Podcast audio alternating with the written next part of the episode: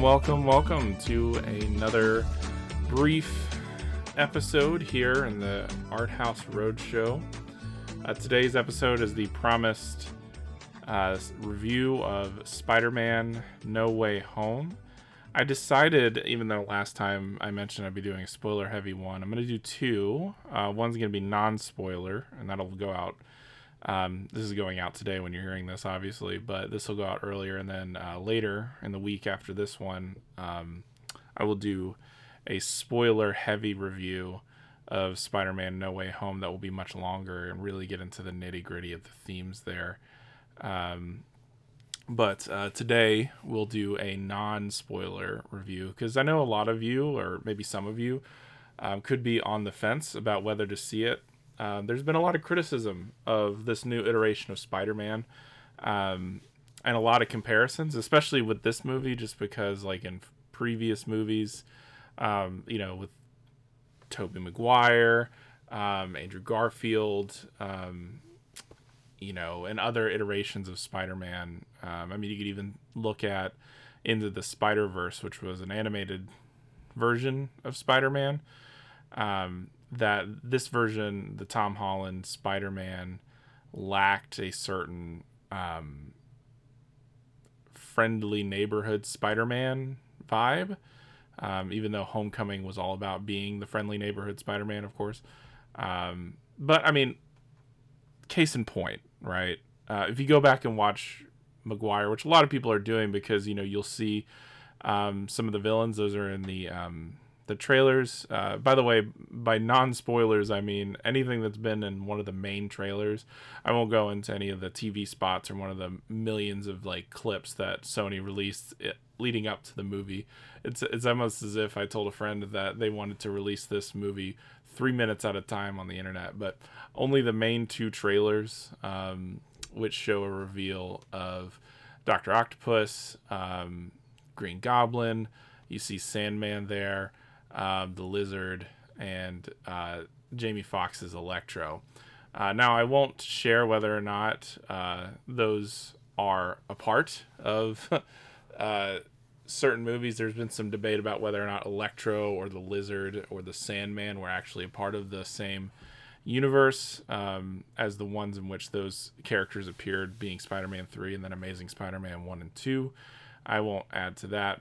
Obviously, the Green Goblin is from the uh, original Raimi Spider-Man, uh, the first installment of that, and Doctor Octopus is from the second.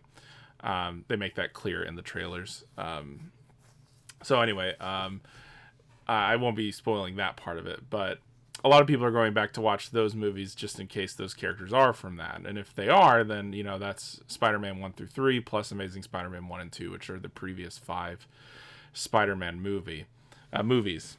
Um, and so some people are going back and they're seeing that, that original, you know, Tobey Maguire, for example, like he sewed his Spider-Man suit together himself, and so did Andrew Garfield's uh, Peter Parker. Both those Peter Parkers were kind of working with scraps. Yet, the first real Spider suit, because um, you've got uh, for both, like if you just look at Amazing Spider-Man one, Spider-Man, and Spider-Man Homecoming, uh, with some emphasis a little bit on Civil War. Um, the uh, the Spider Man Peter Parker make their own suit, which is really cheap. Um, for Maguire, for example, he has this kind of face covering and this sweatshirt where he's painted or spray painted a spider symbol on. Um, the uh, Andrew Garfield version, he just kind of has a face mask, and then eventually he just he builds his own suit. Um, and then for uh, the Spider-Man from the MCU, you see in Civil War, um, you see him uh, wearing you know hoodie with a face mask and kind of goggles that he made uh, which are pretty pretty cool looking but all of them very low tech but all of them then upgrade to a different suit. Um, both Maguire and Garfield kind of sew their own their own together. Um, and you know Tom Holland's character gets a suit made by Tony Stark so it's real fancy. And then he goes from that suit to the Iron Spider sh- suit also made by Tony Stark and then he goes from that to a suit made with Tar- Stark technology and Far From Home, right? And so he has some serious gadgets and gizmos at his disposal. Um, one of my uh, friends called it called him Iron Lad more than Spider-Man because he has all of these gadgets that he got from Tony Stark and you know the other two Spider-Men don't have that right they don't have that they're kind of just making them themselves um, so that's that's uh, some criticism that it's received and so the reason why I'm making this non-spoiler review long story short this could have been a lot um, shorter is I, for those of you who are on the fence and who would like maybe a perspective of someone who has seen it with those criticisms in mind um, then uh, I'm making this podcast uh, just to just for you, right? Or if for any other reason you're on the fence about the movie, um, I can kind of give you an idea of uh, who should watch this, who the, who's this movie for, um, and I, I will give you uh, some details there without spoiling the movie. Um, so anyway, that's important. All right, so let's go on to the movie. Um, again, no spoilers. There will be a spoiler heavy review coming later in the week, but for today, we have a non spoiler review. So, um, without giving anything away, um, I liked it. I thought it was really, really good. Um, I have a definitive list of all the MCU movies, properties, TV shows um, that um, I've ranked in order, um, which I will I will share at the end of this podcast. You can kind of argue and debate with me uh, on what your favorite is, but um, uh, I have a list, and right now, um, No Way Home uh, is right up there at the top. Um, it's right in the top. I won't tell you exactly where it is, um, and I won't tell you exactly where it is when I list off my list here at the end. I will in the spoiler review uh, because there's reasons why I feel the way that I do about it. But it's it's very near the top. Um, that's all you need to know. So I liked it.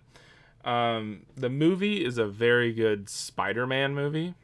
Um, in the avenue of like you know I grew up with the Spider the animated Spider-Man, um, which is now on Disney Plus, and this very much reminded me of that Spider-Man um, in a lot of ways. Uh, I always felt very strongly about um, that Spider-Man, that iteration of Spider-Man. He had a lot to deal with, and he was very much on his own for all of it. Um, and so this is what you get here, and it's interesting because if you look at the arc of Spider-Man story, Tom Holland is you know now has done the most work as Spider-Man, and it sounds like he's he's a little exhausted with it too. He's talked a lot about wanting to retire from the role. Um, but as of right now, um, right here in the middle of when I'm recording this. I'm recording this on the Saturday after the release.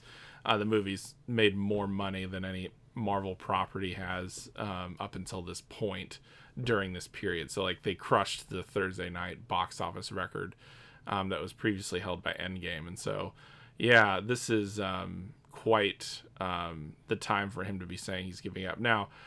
I think it's probably associated a little bit with money. He might be wanting to negotiate a new deal. Maybe not. I don't know what his motivations are. He gave an interview, Tom Holland, that is, several years ago, that he is looking to get out of acting. By the time he's 30, he'd like to do something else with his life. Um, he didn't specify what that was.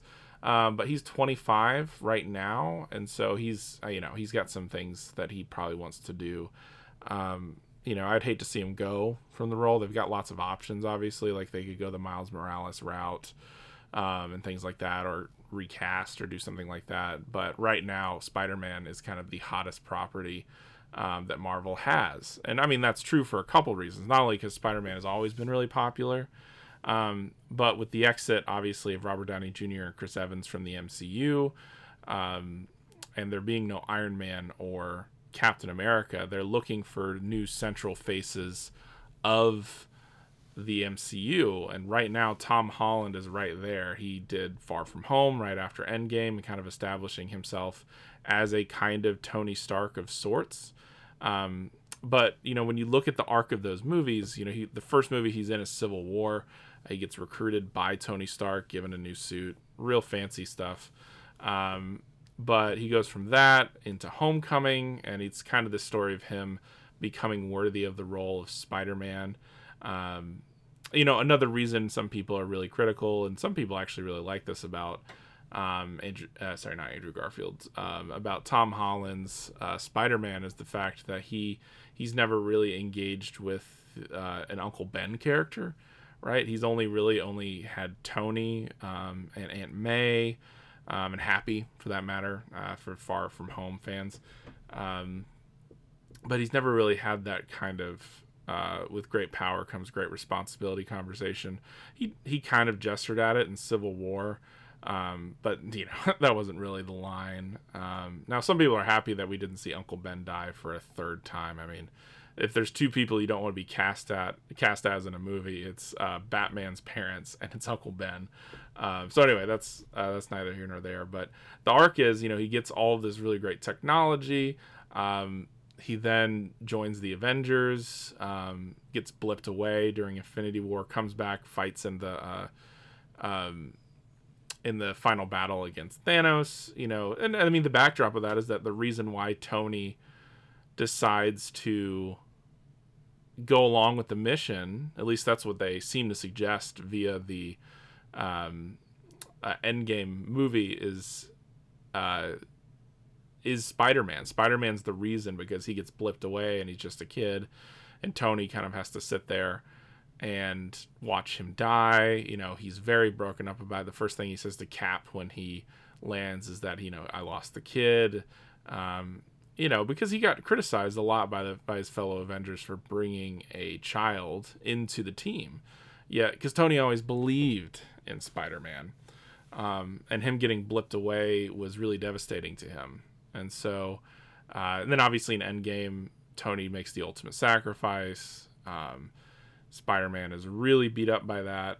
Um, and then Far From Home is kind of this movie about Spider-Man getting into that role of Iron Man uh, as kind of like the only Avenger, as, as the main Avenger, Earth's greatest defender, which I always felt bad for him for that. Like Tony had this like multi-billion dollar tech company um, and a lot of allies in like the military and those kind of things, and then here's this you know kid just trying to enjoy his vacation in Europe and high school, and he can't really enjoy that, um, which is hilarious.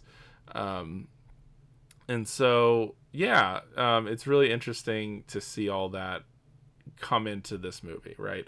That's his character's arc. He's had a lot of engagement with the Avengers. He's had a lot of engagement with Tony Stark. He has a lot of technology kind of in his favor. He's had a lot of things happen to him that are good. Um, obviously, the most devastating loss of losing Tony Stark was huge. I mean, it was huge for all the Avengers. It wasn't just huge for him. Um, but this movie is different. It has a very different kind of tone. Um, you know, even Far From Home, it was kind of just him against Mysterio. Um, and they leave that movie with Peter Parker's identity being revealed. Um, as the trailers indicate, this movie picks up right at that moment. It actually just, there's no time that's passed.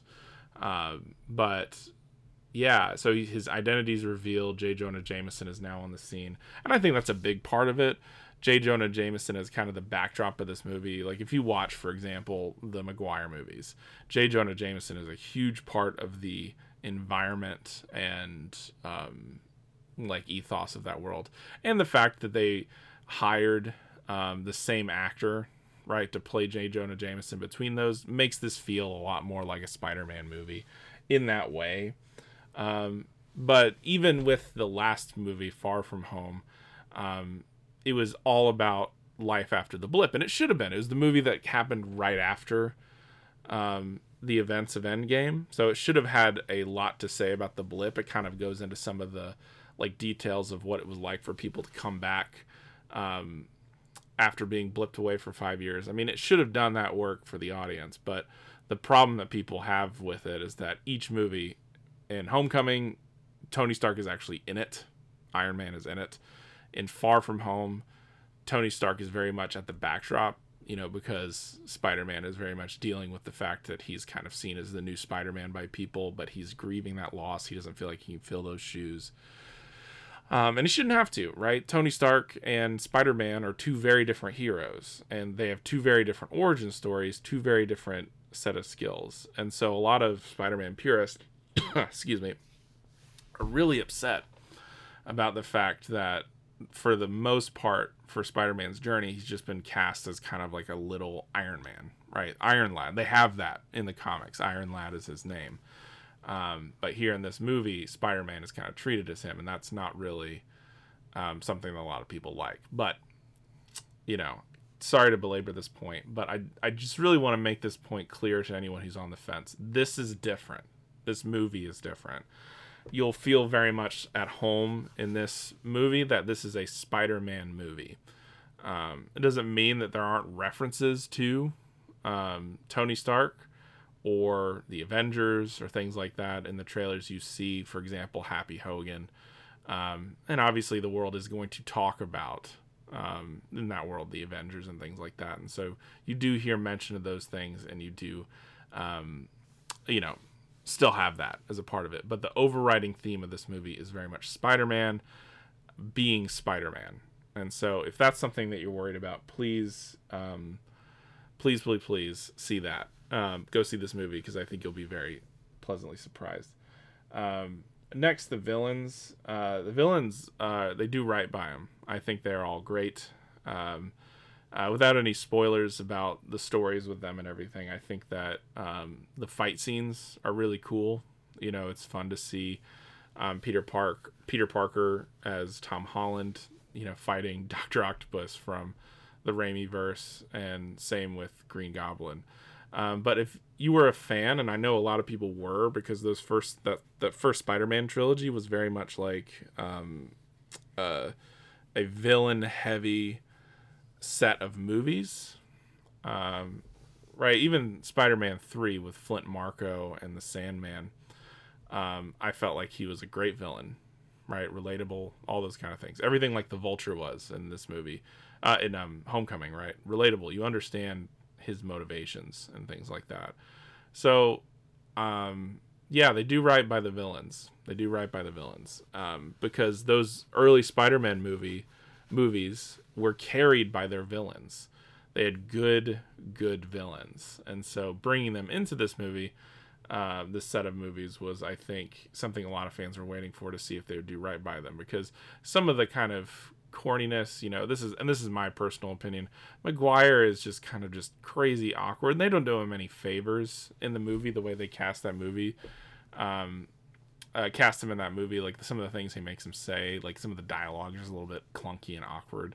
Um, I go back to like the scenes where, um, like for example, he's about to propose to MJ, um, and he's trying to, um, you know, get the right words out and he never really can. And so like i don't know like i just also just everyone is just really inexplicably mean to, to tobey maguire's spider-man in that movie if you've watched anything uh, like what happened on the set you'll know that like the crew didn't really like tobey maguire as an actor but what i mean by they were mean to his version of peter parker is that like in the story like people were just really out of this world mean um, to him it, for no reason. Didn't really make any sense. But anyway, back to the villains. They do right by them. Um, there's uh, you know some questions about uh, the fact that you have all these villains there. Um, obviously, like after Spider-Man and um, Spider-Man Two, like those are the main two that have been confirmed in the trilogy in the trailers as being like from um, the universe that we know them from. Um, they they do very a very good job of explaining like how they get there and things like that because that's one of the confusing pieces from the um, like how did those characters get there obviously we watch them die um, they do a great job of like explaining that so i think that's that's really important. Um, and so if you're wondering if they did right by the villains uh, according to me they did. I think that you'll know exactly what i mean when you see that. Um, and there's something about the how you talk about a villain that has changed since those early um, Spider-Man movies, and especially the first one. You just have this kind of this idea of, um, like, yeah, well, if you go back a little bit further, right in the '80s, um, good guys are good, bad guys are bad, and just like know the difference, right? In recent years, and, and you could probably credit to some extent um, these Spider-Man movies, uh, the Raimi Spider-Man movies especially, but you know even the Amazing Spider-Man movies as well, um, with really exploring a nuance in villains that explains why the MCU has some nuance in their villains largely. I mean, not every MCU movie has this. I mean, Thor: The Dark World is pretty bad when it comes to the nuance in the villain, but um, for the most part, you know, I think we can look at movies like Spider-Man because, like, if you look at the Green Goblin from that movie, like, he's very much a conflicted villain. He's kind of got this like schizophrenia, almost kind of vibe where he's got this evil part that takes over, but this part of him that desires ultimately and wants to be good, right? You've got Dr. Octavius, who at the end of his movie, like he's reasoned with and realizes what he's done and uses the arms to destroy the machine and you know bury it so that like he doesn't blow up New York and things like that. And so um it's it's important to see that like that it kind of explains how we get to someone like a relatable villain like the Vulture for example, in Spider Man Homecoming. A relatable villain who's got motives that, you know, still while um, not a good person, you can understand why he makes the decisions that he does. Um, you know, even like somebody like Killmonger, right, and Black Panther, who um, people really do um, think and see and argue about whether or not he, he was right. You know, he was right. Um, and his motivations and whether or not they're right. And I think that's something that's interesting and that you see kind of this multi-layered like a villain isn't just this evil person um, you know, empty of meaning. We talked a little bit about that on the podcast with Halloween Kills. You know, you've got this idea that evil is this absence of good. That's why this uh, it's so easy for Michael he with the mask like he he wears the mask to kind of strip himself of humanity and so you don't see the humanity there that's not the case with the villains uh, in the movie um, in the Spider-Man movies, and especially in this one too. I think that's good. Um, next is this idea of redemption. Now, with no spoilers at all, um, in saying this, the theme of redemption here is strong. Um, what it means for Spider-Man to be Spider-Man, I think, is helpful uh, as a backdrop for this. I mean, there's a lot of things that go into w- what makes Spider-Man Spider-Man. Um, but redemption is a huge arc here for a lot of different characters in this movie, and I won't say which ones, um, but redemption is a huge piece. Um, are we bound to the deeds that we have done, or is there redemption for us? Right?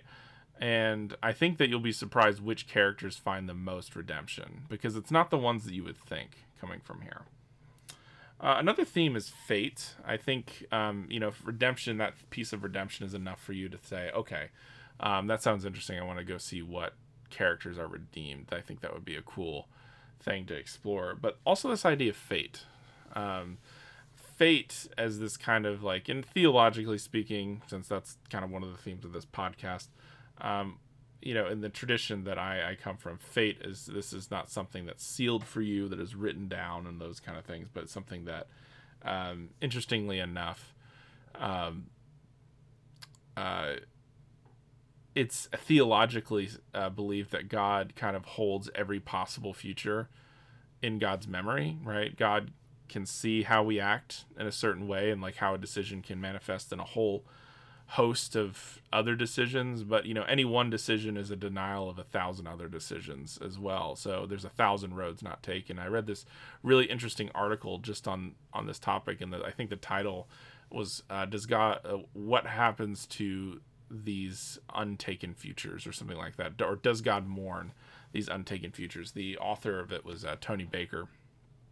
But a really interesting piece because it brings to mind th- that idea and this is a scholastic idea that you know god knows all the possible choices that you could have taken and the futures that that could have manifested. And so those futures um, that could have turned out differently. And the, the author tony baker brings up that idea in context to um, he's studying for example his um, family's history um, and he talks about how he has his ancestor who had like nine kids with his wife. Uh, the wife dies uh, early uh, in their marriage. Uh, they have several kids.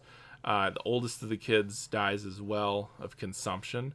And it's really interesting because the point that Baker tries to make, or that he makes, in fact, um, is that what do you do with those like the future that that the husband of that family wanted was a, a an ability to grow old with his wife and be visited by his eldest child and things like that for a seeming time and so um, you know, what do we do with those unaccessible futures? And I think that's a powerful theme. And I mean, when you look at Spider Man, right? What would Spider Man have been? For example, let's say in the classic version, if Uncle Ben had lived, right? What would Spider Man have been if he still had his parents around, right? I think of the Andrew Garfield version, right? Where um, you have this this character who in the, the two movies you have he um, very much uh, is mourning the fact that his parents aren't around i mean if you look at the version in tom holland right? What would have happened if tony stark hadn't died? What would have happened if tony stark had never given him the suit? You know the question about fate of who we become uh, is I think a huge question that is here, right? So in the trailer, for example, um, you know, Doctor Strange, all the main villains um, are ones who died fighting Spider-Man, and he has this line, Doctor Strange does that it's their it's their fate, and so. Um, the the question about is not taking up about whether fate is real, but the question takes up is what do we do with those um, futures that we wish we would have had that that maybe we didn't have. So that's another thing to look out for. Uh, and lastly, you know, just to talk about real quick, who um, you know, the the thing that makes this a good Spider-Man movie is the idea of the the theme that is central, I think, and this is in the comics. Stan Lee talks about this a lot. Is with great power comes great responsibility, and you see him wrestling with that. Um, him being Tom Holland Spider Man. Um, you see him wrestling with that in this movie um, a lot and i think that's really important um, because he's never been shared that phrase before you know. Obviously the only one uh, out of all of the versions that we've seen um, the only ones i guess we could say um, you have the cartoon you've got the comic version. Uh, in terms of um, you didn't get this with miles morales. Um, you got something like that. The other Spider-Man from the different universes, um, they said that you can't save everyone in this job, and they go through and talk about all the people that um, that they lost that led them into this this place, um, and the um, uh, I'm trying to think. Does Miles Morales actually get that through Peter B. Spar- Peter B. Parker? Um, I don't know. Uh, let me know in the comments whether or not he does or not. I'll probably find it, figure it out before uh, before I hear from one of you. But I don't think he does. Uh, in the live actions ones, you do have Tobey Maguire's character who does, um, and Andrew Garfield gets a similar kind of speech from his uncle Ben, played Ben played by Martin Sheen. Um, you know, he he says something to the effect of like, if if you have the ability to do great things, then you have a responsibility to do those great things, not not uh, uh, not something, but responsibility, right? And so he made this really convoluted version. I don't know why in that version they decided not to do that. They made it worse in Homecoming uh, when Tom Holland was like, "I just, you know, if the bad things happen and I could have done something to happen, it's kind of my fault." Like, again, I don't know why they were allergic to the phrase. Just say the phrase, but but nevertheless, whether the phrase is said is, or not, um, that theme uh, plays a huge role here with great power comes great responsibility. Some say that the second Spider-Man movie, um, Spider-Man Two, is the best superhero movie um, of all time because it really explores this idea of the duties of a superhero. And there's some really great Kantian vibes here, right? Um, because he talks about Kant does, uh, and for those of you who are wondering, Immanuel Kant is a philosopher, German, um, a very uh, bombastic figure, very um, charismatic figure, but nonetheless, um, he he has this theory, that idea of like there's the duties that we're kind of responsible for, like average duties, but then there's these like kind of like over the top duties that we are responsible for, uh, that we are not responsible for, but that these people, these super heroic characteristics, kind of make. And in some sense, that's kind of at the backdrop of the with great power comes great responsibility. Um, you know, for Kant, it is that the average person would not commit to these great um, like actions, right? So like a super ethical um, task, like a normal person really doesn't have a duty to do them, right? Uh, in some sense, that's it's imperfect like that. Um, but uh, nonetheless, like it's this uh, this idea that for Spider-Man to be Spider-Man, things within his power, he has a duty to do them, right? In some sense, because he is more superhuman, right? Now Kant would have wouldn't have a category for that, but nonetheless, it gives this idea that for the average person, they can't do what Spider-Man can do, but Spider-Man can do what Spider-Man can do. So he has a responsibility to do those things. Um, and in that movie, for example, he, um, you know, in the famously in the first one, um, first Spider-Man movie, uh, he saves some kids and some people in a burning building. Uh, and then he does it again in Spider-Man 2, but in that movie he's lost his powers because of an existential kind of funk. And so the question is whether or not he can do great things without having to be Spider-Man. Um, you know, and he wrestles with that. But in this movie too, great with great power comes great responsibility and that means a lot of different things. It's connected to obviously the revelation made by Mysterio at the end of Far From Home. Um, it's kind of bound up in that idea from the trailers where Peter Parker goes and asks uh, Doctor Strange to change uh, like everyone's memory, right? Uh, so in some sense, Doctor Strange has to answer this too. Like he's got great power, he has great responsibility. Does he use that well? I mean, you have to watch the movie and find out um, to see if, if that's actually true. But nonetheless, um, this idea pervades the movie. And it really shapes and forms because one thing that Tom Holland has come out and said is that the Peter Parker that you see at the end of this movie is different than the Peter Parker you saw at the end of Far From Home. And I think that's a that's a fair summary of what's going on here. And again, it's closer to the origins and you get a lot more familiar of a Spider-Man than than we've had before. And I think that's I think that's a helpful um, thing for you to to think about if you're wanting to see this movie. Because if you're a Spider-Man purist, you'll be very proud of this movie. I think for a lot of reasons. Um. Anyway, so um, before I read my list, just so you can kind of see what my um, uh, what my kind of like uh, favorite Marvel properties are. Um, before I get to that, and that'll be the last piece before we go. Who is this movie for? Who's this movie for? It's for a lot of people. This is a has a broad audience, I think. Um, not a lot of the movies we cover here on the Art House Roadshow will be. They're very niche in that way. Um, but nonetheless, um, I think this movie has an audience, has a lot of audience. I mean, fifty million dollars just on Thursday alone. A lot of people are going to want to see this, obviously. But you know, for to begin, it's for people who want to um, be uh, continuing or I, that's a really complicated way of saying that. Sorry, I don't know why I got tied up in those words. It's for people who love the MCU. Obviously, that theme and that feel is still there. Um, right now, we also have the Hawkeye series, so there's a lot of Marvel stuff for you to enjoy. Um, so it's people who love that. If you like the traditional formula of the Marvel movie um, and enjoy kind of the humor mixed with seriousness, um, mixed with good action, right, good production, then this movie is for you. Um, so go see it. It's for anybody who who loves Spider-Man. Like I've been saying throughout this movie, I know that the Tom Holland version of Spider-Man has felt different than the comics, the cartoons, um, even the other two live action movies. Um, but this feels very connected to that without losing that connection to the MCU. Um, and, but it's also for people who really want to think through this idea of of what does it mean to mourn a future that will never be, right? How, how do we find redemption within that?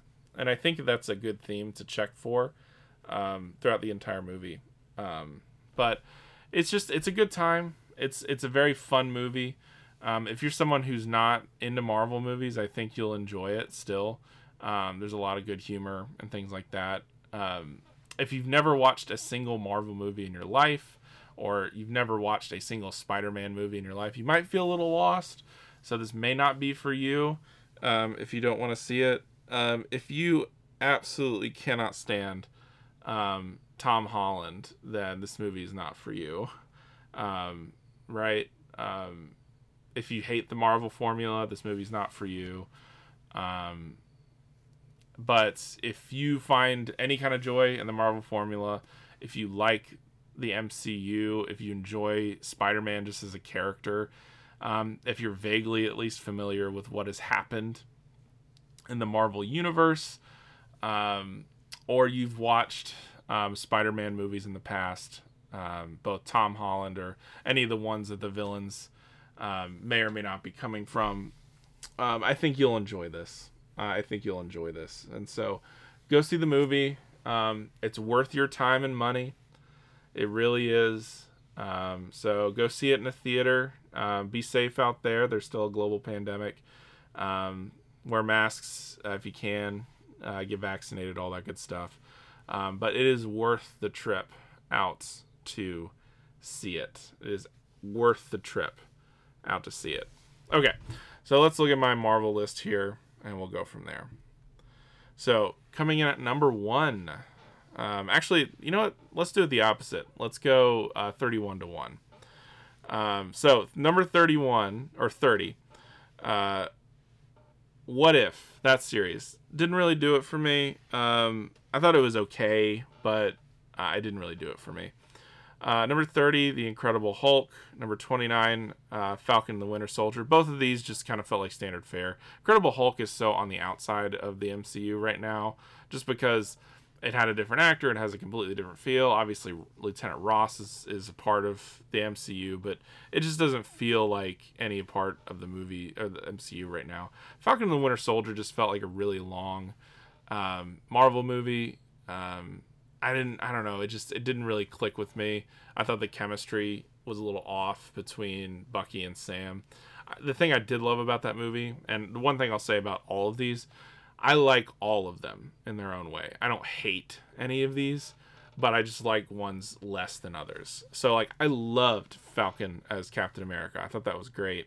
Uh, suit looks great. You know, he did a great job in that fight scene. I really believable. I think he's gonna be a great Captain America going forward. Thor: of The Dark World. I just um, struggled with um, Chris Hemsworth's uh, uh, like interactions with everyone in that movie. I thought it was a little forced. He really hit his stride in Ragnarok, um, and you know in other properties. Eternals. I just don't know enough about the characters at, um, to really say. Thor. Same with uh, Thor: The Dark World. I just enjoyed it a little bit better. Uh, 25 and 24, Ant Man and Ant Man and the Wasp. They're hilarious movies. Really do enjoy them. Um, great heist movies. Uh, tw- uh 23, uh, Spider Man Far From Home. Um, it's my lowest ranked Spider Man movie. Um, I don't know why. I just I didn't really connect with it as much as I did with the others. Iron Man 2, Iron Man 3, uh, which that's a recent switch. I used to not like Iron Man 3 at all. Um, but I, I now really, really like it, and it's one of my favorite Christmas movies. And it's a Christmas movie because he saves Christmas. Uh, Doctor Strange, Loki the series, thought that was great. Uh, Black Widow, Captain America the First Avenger. It's my lowest ranked Captain America movie, uh, mostly because it was a period film. The First Avengers, the first Iron Man, Guardians of the Galaxy Volume 2, um, Shang-Chi, at 13, Black Panther at 12, 11 at Age of Ultron, 10 Captain Marvel, 9 Spider-Man Homecoming. Um, that was just such a good movie. I felt real warm fuzzies inside watching that movie. Uh, 8 Thor Ragnarok, hilarious. Guardians of the Galaxy Volume 1. I actually watched that in theaters 8 times. 6 Captain America Civil War. Um, 5 WandaVision, 4 Infinity War, uh, 3 Captain America, and the Winter Soldier, um, and then Avengers Endgame. Now, I, I changed the numbers down to the top ten, um, just because Spider-Man, um, No Way Home will fit in there. Um, I guess I'd need to put Hawkeye in there too. Um, well, I haven't seen the all of Hawkeye, so we'll TBD on that one. But Spider Man's in my top 10, Home, No Way Home, but I'll tell you the reasons where it's at and the number where it's at next time. Um, so, yeah, that's my top uh, 30 of the Marvel movies. A little bit of bonus stuff here. I'd love to hear um, what you think. What are your lists and anything like that? Um, just to look forward to in our podcast going forward um, this week. Um, Kyle and I will be recording our podcast on Annihilation and what constitutes a Christmas movie. We'll have that out to you by the latest of the 30th of this month. Uh, but either way, look for that. Um, you can see my spoiler heavy review, which will come out later this week um, to give people a little bit more time to maybe see that movie and then come back here and we can discuss it.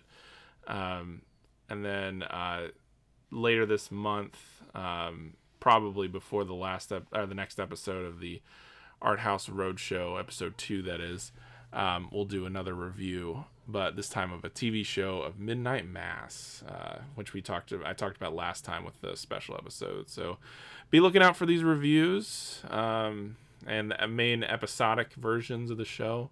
Um, but let us know if there's anything else you want to see us cover. Um, I know that we released a poll on Twitter recently, and a lot of people voted. And um, we have uh, probably after we cover Annihilation, we'll probably talk about The Joker, which is a a film that has received some mixed praise, but I know that Kyle's got some uh, strong opinions about it, and so do I. And so we'll talk about that in January, um, along with our hopefully episode three of the podcast. But be looking out for episodes. Uh, follow us on Twitter at Arthouse Roadshow. Um, you can always follow me at uh, Duke13 Theo or Kyle at, at Cinema 1978. Um, hit us up on Podbean or at our Gmail. Uh, we'd love to hear from you, what you'd like to hear us cover, um, any kind of feedback or questions, anything that we say. But anyway, be well, stay safe, everyone. Hope that you guys have a good week and a very Merry Christmas, and we will talk to you soon. Thanks. Bye.